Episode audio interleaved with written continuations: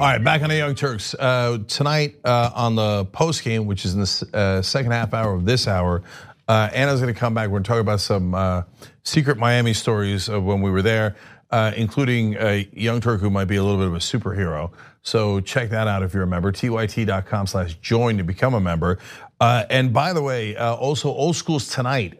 we moved it to Tuesdays for now. we're going to go like that for a couple of months. Uh, so it'll be around 9:30 uh, tonight, as as a lot of you know. Sometimes we do get started a tiny bit late because of all the shows that we're doing. Uh, but tonight, old school, old school, me, Jesus, and JR so I think you guys are gonna love that. I got a whole bunch of new old school stories for you guys. That's also easiest to view. you can get the whole show and in video and live if you're a member. tyt.com/join. All right, let's go to my first guest here. Joining me now is Zubin Damania, he is the founder and creator of Z-Dog MD Industries. Fascinating.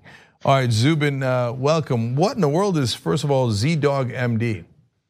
So Z-Dog MD, uh, by the way, thanks for having me on the show. Z-Dog MD is a character that I created around about 2010 uh, as a physician. I was at Stanford for about 10 years and just saw all the failures of our healthcare system to do its primary job, which is actually keep people healthy. So I created this character as a way to kind of, uh, it was a kind of a cry for help. I try to un- unleash my inner weird, creative, Weird Al type character and start making videos on YouTube. And the reason I called it Z Dog MD is it has two G's because one is necessary but not sufficient to be a gangster, uh, and also because Stanford wouldn't know it was me, even though it was me on the on the screen. Yeah. I'm pretty sure they know now. Um, so they have been viewed uh, hundreds of millions of times. Uh, so it's, it's, it's amazing. Uh, but let's talk about the core of the issue that you were trying to bring attention to.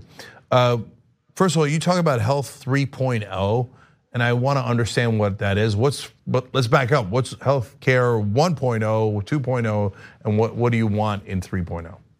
So a good way to think about 1.0 was that old uh, doctor-patient relationship from the 20th century where you knew your doctor. It was this sacred human relationship unfettered by bureaucracy and intrusion, also unfettered by science and thinking about bigger populations and thinking about equity and thinking about uh, you know treating people the same and non-hierarchically. So in that 1.0 world, we saw a lot of beauty, but there was also a big struggle. So 2.0 was the response where business and industry and government came back and said, you know what, medicine's a business. It's not about this, these cowboy doctors and their human relationships. Let's use measurements and uh, electronic cash registers, i.e., electronic health records, to measure and quantify and adjust the assembly line of healthcare. And in Health 2.0, that's where we really are now so many of us feel like commodities, especially the caregivers and the patients together. It's still expensive. It still has terrible quality compared to the rest of the world. And even the rest of the world struggles with the same problems we do. So 3.0 said yes and to the beauty and relationship of one without the paternalism and all that garbage. Yes to the, the, science and the data and the technology of two and the process improvement and the safety uh, uh, science. But the new emergent is repersonalize it, make it team based, out real outcomes that matter to patients, bring the heart of it back and use technology to enable the relationship, not to obstruct it. And then you have something truly transformative. The unique patient at hand is cared for as well as his or her position in the broader picture of their zip code and their environment and the social determinants of health and all the other things that we know have a bigger impact on our health than a doctor sitting in a clinic. So, Z Dog, uh, I, I, did want to ask you about this one stat uh, that I'm amazed by. Uh, only 27% of a doctor's day is spent on clinical FaceTime with patients. That can't be right. Is that right? You're right, it can't be right. It's probably less than that. I think that's probably an overestimation. Most of our time is spent clicking boxes in an electronic health record that is really a glorified cash register and government compliance tool. It's not a care delivery device. And so we spend all this time being our own data entry clerks uh, so that we can get paid because the insurance companies won't pay us, Medicare won't pay us if we don't click the right boxes instead of the eye to eye contact with our patients. And I'm sure you've been to the doctor where they're looking at a computer rather than talking to you and you feel like a number. Well, you know what? The doctors feel the same way. I felt like I was entirely expendable and replaceable as a raw material in an assembly line. And that has to change before we're going to fix healthcare. So I'm I'm curious about all these uh, in your lived experience as a doctor. Um, what's got more red tape, private insurance or Medicare? You know, it's funny. Uh, private insurance takes its cues from Medicare. Medicare feels wonderful because it covers people and it's, it's it's actually lower administrative overhead, but it sets the sort of prices by fiat by a committee of specialists and other people that set the prices, and then private insurance kind of ties themselves to that. So going through this administrative bureaucracy of trying to get paid by private insurance is really hard. Getting paid by Medicare is easier, but it actually has its own unique problems. So the answer is probably uh, a, a, a, a, mix of kind of getting rid of a lot of the uh, administration, finding the science of what actually works, and then paying frontline caregivers to actually just do the right things for patients and getting outcomes that actually matter. And it's it's uh, it seems really complex but you can actually simplify it to that. So the red tape is all over the place right now. So Zubin uh, let me uh, press on that. Medicare pays less than private insurance. Is that to doctors? Is that true? In most cases yes. Okay. And roughly how much less so it depends on the location. So it varies regionally. All healthcare is local, but uh, you know it's something like 60% in some places, sometimes less. And many physicians wouldn't be able to make a living purely on Medicare with their current expenditures. Now, of course, most of what we do in medicine is unnecessary. I'm going to repeat that most of what we do in medicine is unnecessary. So we're paying for things that aren't even needed, that are probably over treatment, over testing. So if we actually got rid of that, we could actually lower costs and actually do it for less. So I think it's less about how much we're getting paid than are we paying for the right things. Yeah, I just wanted to get that on the record because uh, we had Eric Bolling from uh, formerly of Fox News and and currently the Blaze uh, get into a debate with us a couple days ago during the Miami debates, and he said Medicare pays doctors 11% of what private insurance pays them. It really, yeah. And again, I won't get into the politics. I'll say this: there's truth on all sides of all sides of the political spectrum on healthcare. There's some truth; it's all partial. No one has it all figured out. It, it's not again so much about how much we're paying, but what are we paying for? If we get the care model wrong, it doesn't matter whether it's cheap or expensive; it's a waste. Yeah, you have to okay. fix that.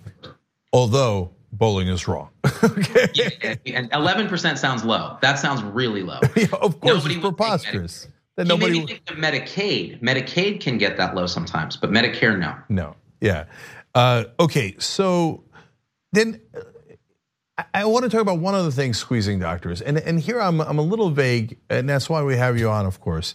Um, so there's the pressures that you get from the filling out the paperwork, and you've got, you know, we talked about all that. But I feel like doctors are also being squeezed by other factors, hospitals and and, other corporate forces. But I'm I'm not sure. So, uh, what are some of the other forces out there that that uh, are squeezing you guys? Oh, it's a great question. So, yes, the corporatization of medicine has turned physicians from independent practitioners into corporate employees. Now, that's not always bad because in a good collaborative physician led corporation, you can actually get that lift from your teammates in a way that you could never get in a private practice. But unfortunately, in many organizations, it's about the bottom line, which is can we make a profit? Can we squeeze as much? productivity out of our doctors and frontline nurses and respiratory therapists, everybody else as we can. And then it becomes a horrible, dehumanizing experience for clinicians who went into this to help people. I have this sort of rant that I get on that we're not burned out. People say, oh, physicians are burning out. It's not burnout. That's victim shaming. It's moral injury. We are good people forced to be complicit in horrible acts that hurt our patients, meaning we can't care for them. We can't give them, we don't have the tools, resources, and autonomy to care for them. And we have corporate overlords who care about only money. So as a result, it hurts us inside on a moral way and we manifest that by emotional exhaustion cynicism poor accomplishment all the signs of burnout. So we have to fix that if we're going to save this generation of physicians and nurses and others to provide the care that we know this country deserves but we haven't been able to do yet. So i'm very curious about that dr Damania, because so who are specifically the corporate overlords? Who, who are the corporations that doctors interact with or report to so you have obviously the old legacy insurance companies. You have big health systems that are uh, contracting with the insurance companies. You have the pharmaceutical industry, which is a big legacy system of corporations. Then you have the government, which actually funds roughly 50% or so of healthcare overall. And that feels like a, a corporation when you're trying to deal with it. And so it's many of these things. Then you have medical devices and all these other things. But in truth, I've met wonderful people at all levels of all these entities, but they're in a system that's so intractably related to we got to hit next quarter's numbers that they can't look at the big picture which is you know what you can do well financially by doing good for patients and it makes it affordable in a way that we can cover everyone in this country uh, and we can get there, but we have to look beyond the short-term thinking that, that that we're really known for in America. Yeah, I think you put your finger on something that uh, a lot of people uh, also have in their gut, uh, which is absolutely based on logic. Which is that whenever you're working for a corporation, whether you're working at the cash register at McDonald's or you're a doctor, they will maximize profit. That's what their job is. And one of the ways that they maximize profit is by paying their employees less or paying their providers less. And so doctors are being squeezed. It's it's not you're not imagining it. And that is so that corporations can maximize their profits, which is logical, but one that we should be careful about uh, if we're representing the people of America. Uh, okay, so uh, in the time that we have left, Uh, I know you you have a, a little bit different take than than others do. How do we fix it? So the way we fix it is first we have to fix the care model. We're the only country that really values our specialists above our primary care preventative uh, folks. So first fix primary primary care. Instead of five percent of our healthcare dollars, it ought to be ten or fifteen percent. We did that with our own clinic in Las Vegas called Turntable Health, which we ran for three years. We went out of business because nobody else was doing what we did. We weren't plugged into a bigger ecosystem, so we were alone and too early. So the idea is fix primary care, prevent disease, make it team based and collaborative. So health coaches drawn from the community they're caring for that care for these and understand the social determinants of health that your zip code is more important than your DNA code in your health and more important than the doctor or anything else. Focus on that. Then you can control the downstream specialist spend and the admissions to the hospital. Make hospitals a cost center rather than a profit center. It should be a failure to be admitted to the hospital. Control price gouging, like what air ambulances are doing to people, and surprise balance billing. And if you do all that and you value the, the caregiver side of it too, so in other words, we take care of each other because we need to be safe and healthy and mentally stable before we're going to care for others. If you do that, it's going to shrink overall costs. You're going to improve outcomes you're going to be able to pay for it in any mechanism you want, whether it's employer mandate, whether it's you know a government single payer. It doesn't matter what it is. You'll be able to afford it, and it'll have good outcomes. All right, everybody, check out zdogmd.com. Although I think a lot of you already have, uh, and so check out the videos as well. Uh, Zubin Damania, thank you so much for uh, joining us. Really appreciate it. Thank you so much for having me. All right. Now, when we come back, John Ziegler, he's a conservative uh, who does not like Trump, but believes that Democrats should pick Biden if they want to win. I disagree. We're going to have a fun conversation. All right, back on the Young Turks. Uh, joining me now is John Ziegler, who is an interesting cat. Uh, he is very conservative. Uh, he is uh, very much against Donald Trump. Uh, he has written for uh, the Daily Caller, ugh, Breitbart, ugh, but also Huffington Post and Mediaite. Uh, and now we're going to have a fascinating uh, conversation about Joe Biden and whether he's the right candidate for Democrats. By the way, I should also mention freespeechbroadcasting.com is where you can find John as well as a host. All right, John, welcome back, brother. How you doing? Thanks so much for having me. This should be interesting. indeed. All right, my case against Joe Biden is Joe Biden. Uh, so just look at what he's done over the last week. It's been an epic disaster. So I'll let you start first. Well, what's your case for Joe Biden as the more electable candidate? Well, first of all, I don't even like Joe Biden. I think he's a gaffe machine. Uh, I disagree with him on almost all major issues. Uh, but I think you and I share, I hope we do, a, a, primary goal in this 2020 election, which is that the cancer that is Donald Trump be removed from the presidency of the United States. And the best metaphor I can come up with is uh, we have a cancer, and what it appears as if the, at least the progressive wing of the Democratic Party wants to do is to propose a sex change operation instead of a cancer operation. And that's my biggest problem here is I think you guys understandably and you know this is the way that liberals seem to work. They go with their feelings. They they want to be excited, they want to fall in love uh, instead of actually getting the job done. Now I believe that beating Donald Trump is a national imperative. It's a national emergency. And when your house is on fire and you have only one child in the house and your only child is about to burn up, when you go in to save the child, you don't st- uh, st- stick around and try to find the money that you staved underneath the bed. You get the child and you get him out of the house. Joe Biden is the safest, most direct route to getting the child out of the burning building and that's Joe Biden because we already know this election is going to be decided in four states Wisconsin, Michigan, Pennsylvania, and Florida.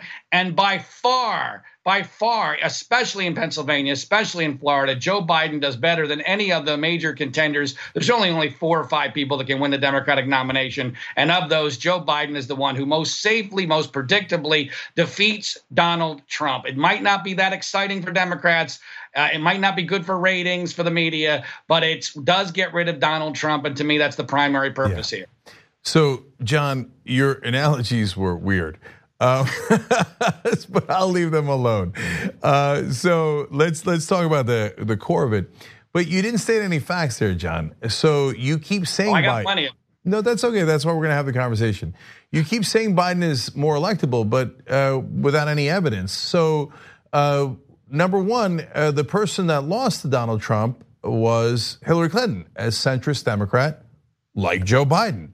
So uh, why we have one incredibly important data point, which is that centrist Democrats lose to Donald Trump. So uh, the one part we definitely agree on, and you're right about this, is that we must, must, must beat Donald Trump. So I don't want to take any chances. That's why I don't want it to be Joe Biden, because that would appear to be making the same exact mistake we made last time. Well, I understand that, and I think you're misreading it. First of all, in 2016, we had the Russian influence, which may or may not uh, still be in play in 2020. Uh, you also had the Comey influence, which clearly will not be in play in 2020. I think without James Comey, Hillary Clinton wins Pennsylvania, uh, wins Wisconsin, wins Michigan, and this is a ball game. to me, so it's it's unfair to say that Joe Biden is exactly the same as Hillary Clinton. Hillary Clinton had some unique problems with regard to likability, especially in a place like Pennsylvania, which is ironic since she had Pennsylvania roots. But I believe that, and I'm, a, I'm someone who grew up in Pennsylvania. I know Pennsylvania exceedingly well. Pennsylvania is a place where Joe Biden is going to play a hell of a lot better than Kamala Harris or Elizabeth Warren or even Bernie Sanders or Pete Buttigieg. That's just the facts of it. That's just the reality. The polls show this consistently and no, constantly and overwhelmingly. And so if you're going to cede, no, tell me this, think if you're going to cede Pennsylvania and Florida, I'll give you Wisconsin and Michigan. Tell me the candidate other than Biden that wins a state other than Florida or Pennsylvania because you need a big one. And if you don't get a big one, you're going to lose. Which is the candidate and what's the state? Yeah, uh, first of all, there's two different answers to that. First of all, almost all of them beat Trump and handily, and that's according to the polling. That's in a popular vote. Okay. That's not electoral college. And, and, and secondly, if you're asking who's the most electable candidate, and not based on my opinion, but based on the polling, Currently, Biden and Bernie Sanders are tied, beating both beating Donald Trump by 12 points, which is a yeah. monstrous lead.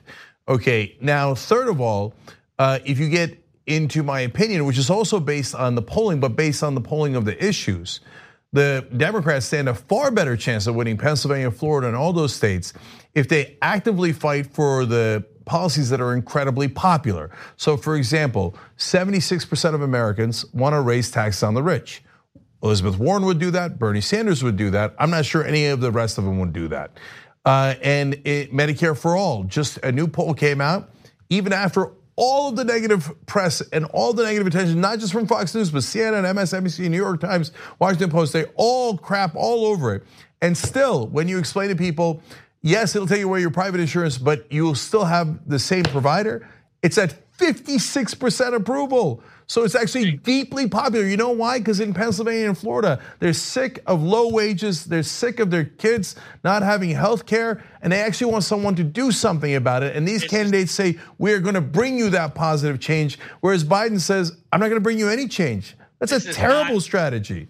Cenk, this is not the way uh, modern voters actually vote. Uh, with regard to Bernie Sanders, I would venture to guess that a majority of Americans don't even know that Bernie Sanders is not a member of the Democratic Party. So you want to take a, refer- a referendum on Donald Trump, which is what a 2020 election should be, a referendum on whether you want four more years of this insanity, and you want to take that referendum and you want to make it a referendum on socialism versus capitalism with an old Jewish guy. Good luck with that, Cenk. Good luck. There's no way that's going to work, whether it's Pennsylvania, Florida, or whatever. You, you're, you're taking an easy victory, a referendum on Trump Trump and you're turning it into one on socialism.